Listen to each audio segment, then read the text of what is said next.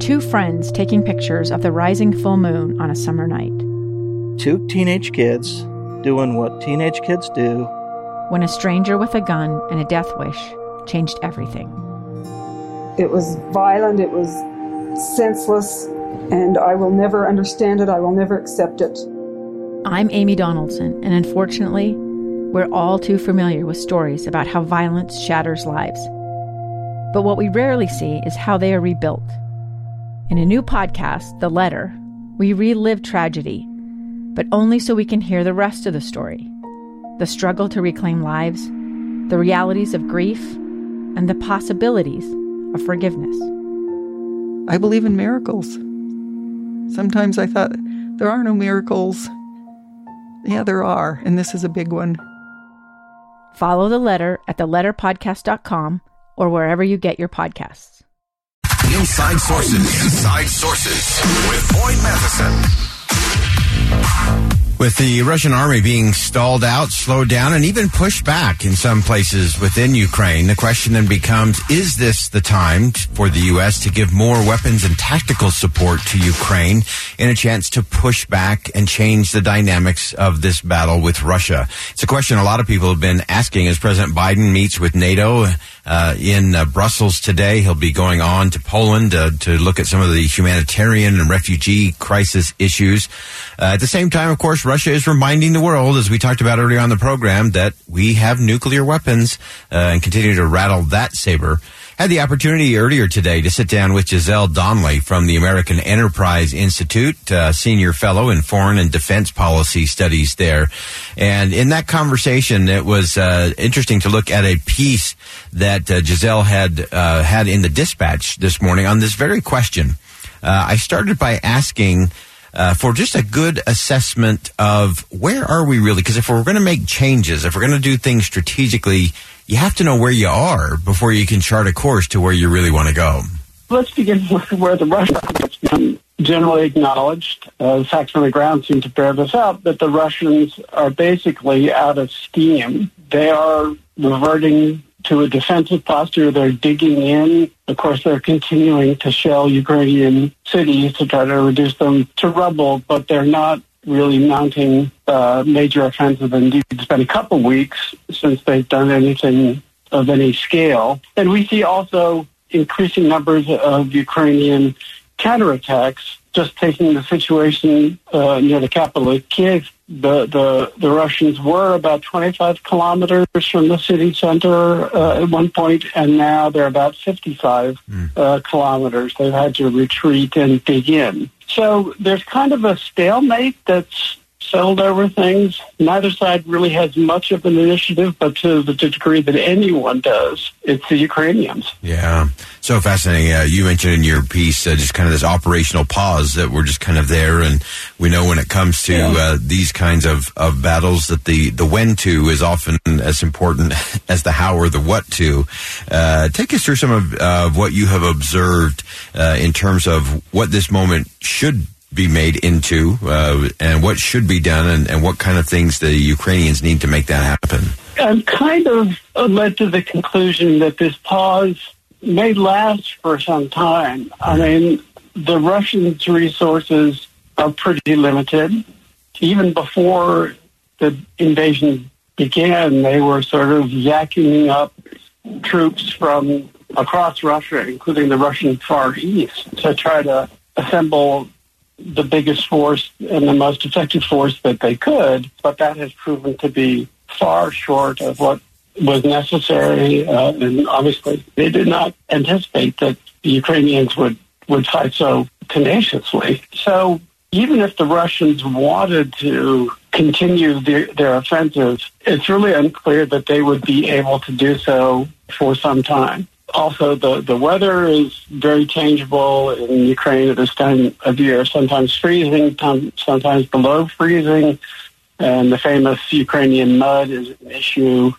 Uh, so, so it would be difficult for the Russians to resume a major offensive um, in the near term, uh, uh, I believe.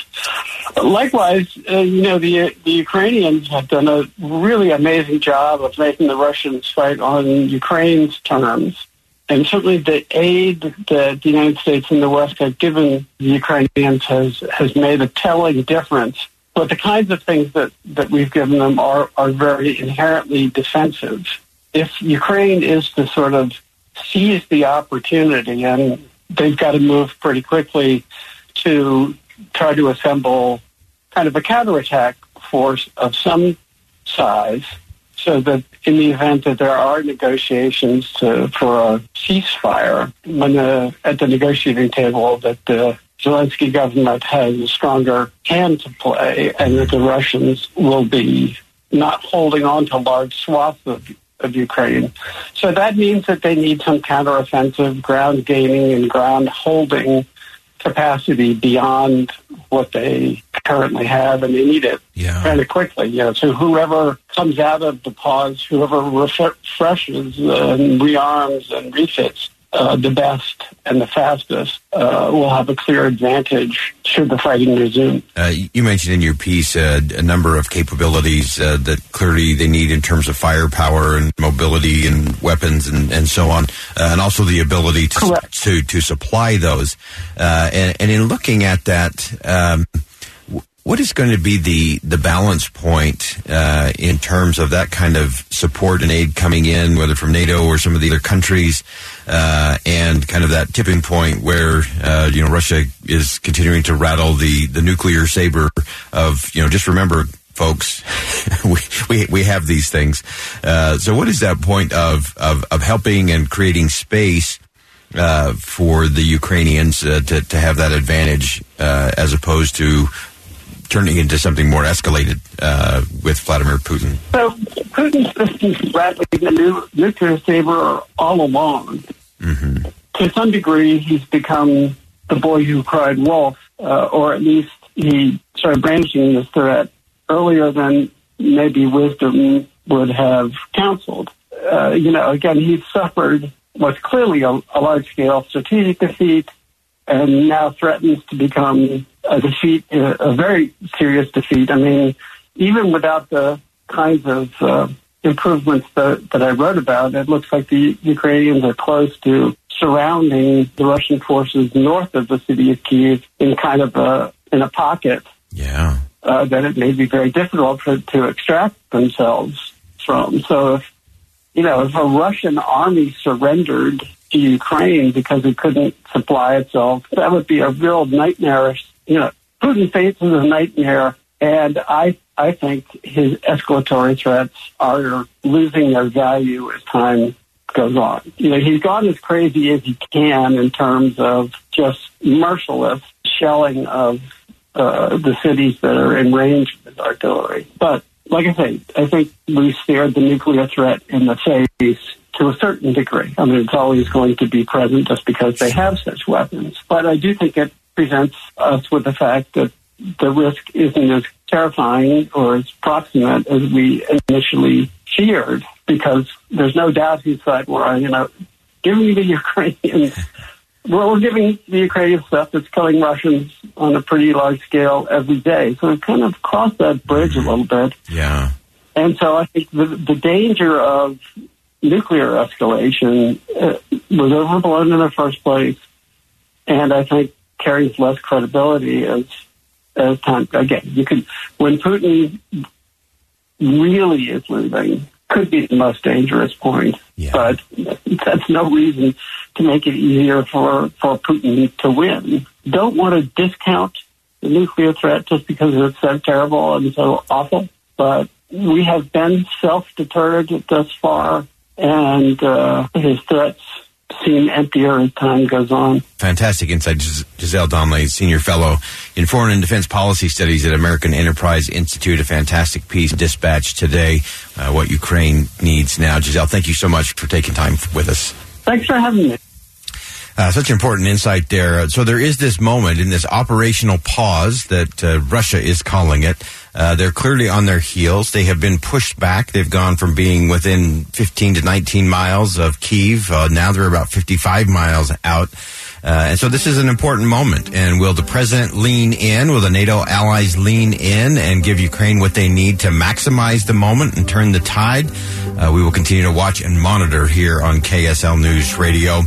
After the top of the hour break, uh, Russian hackers aren't just causing trouble for Ukraine. There are also fears they could hit your business and your pocket too. We'll talk to Tatyana Bolton from R Street Institute coming up next. Stay with us. Much more in hour number two of Inside Sources. Live breaking news. Now on the mobile app for KSL News Radio. Sponsored by Any Hour Services. Listen at home or anywhere you go. KSL FM Midvale. KSL Salt Lake City. This is Utah's news station. A gun in the face. Then all of a sudden, they all kind of lined up. They pointed their guns at me. And this is the point where I thought, I'm going to die today. Started two years of horror for an American in Venezuela.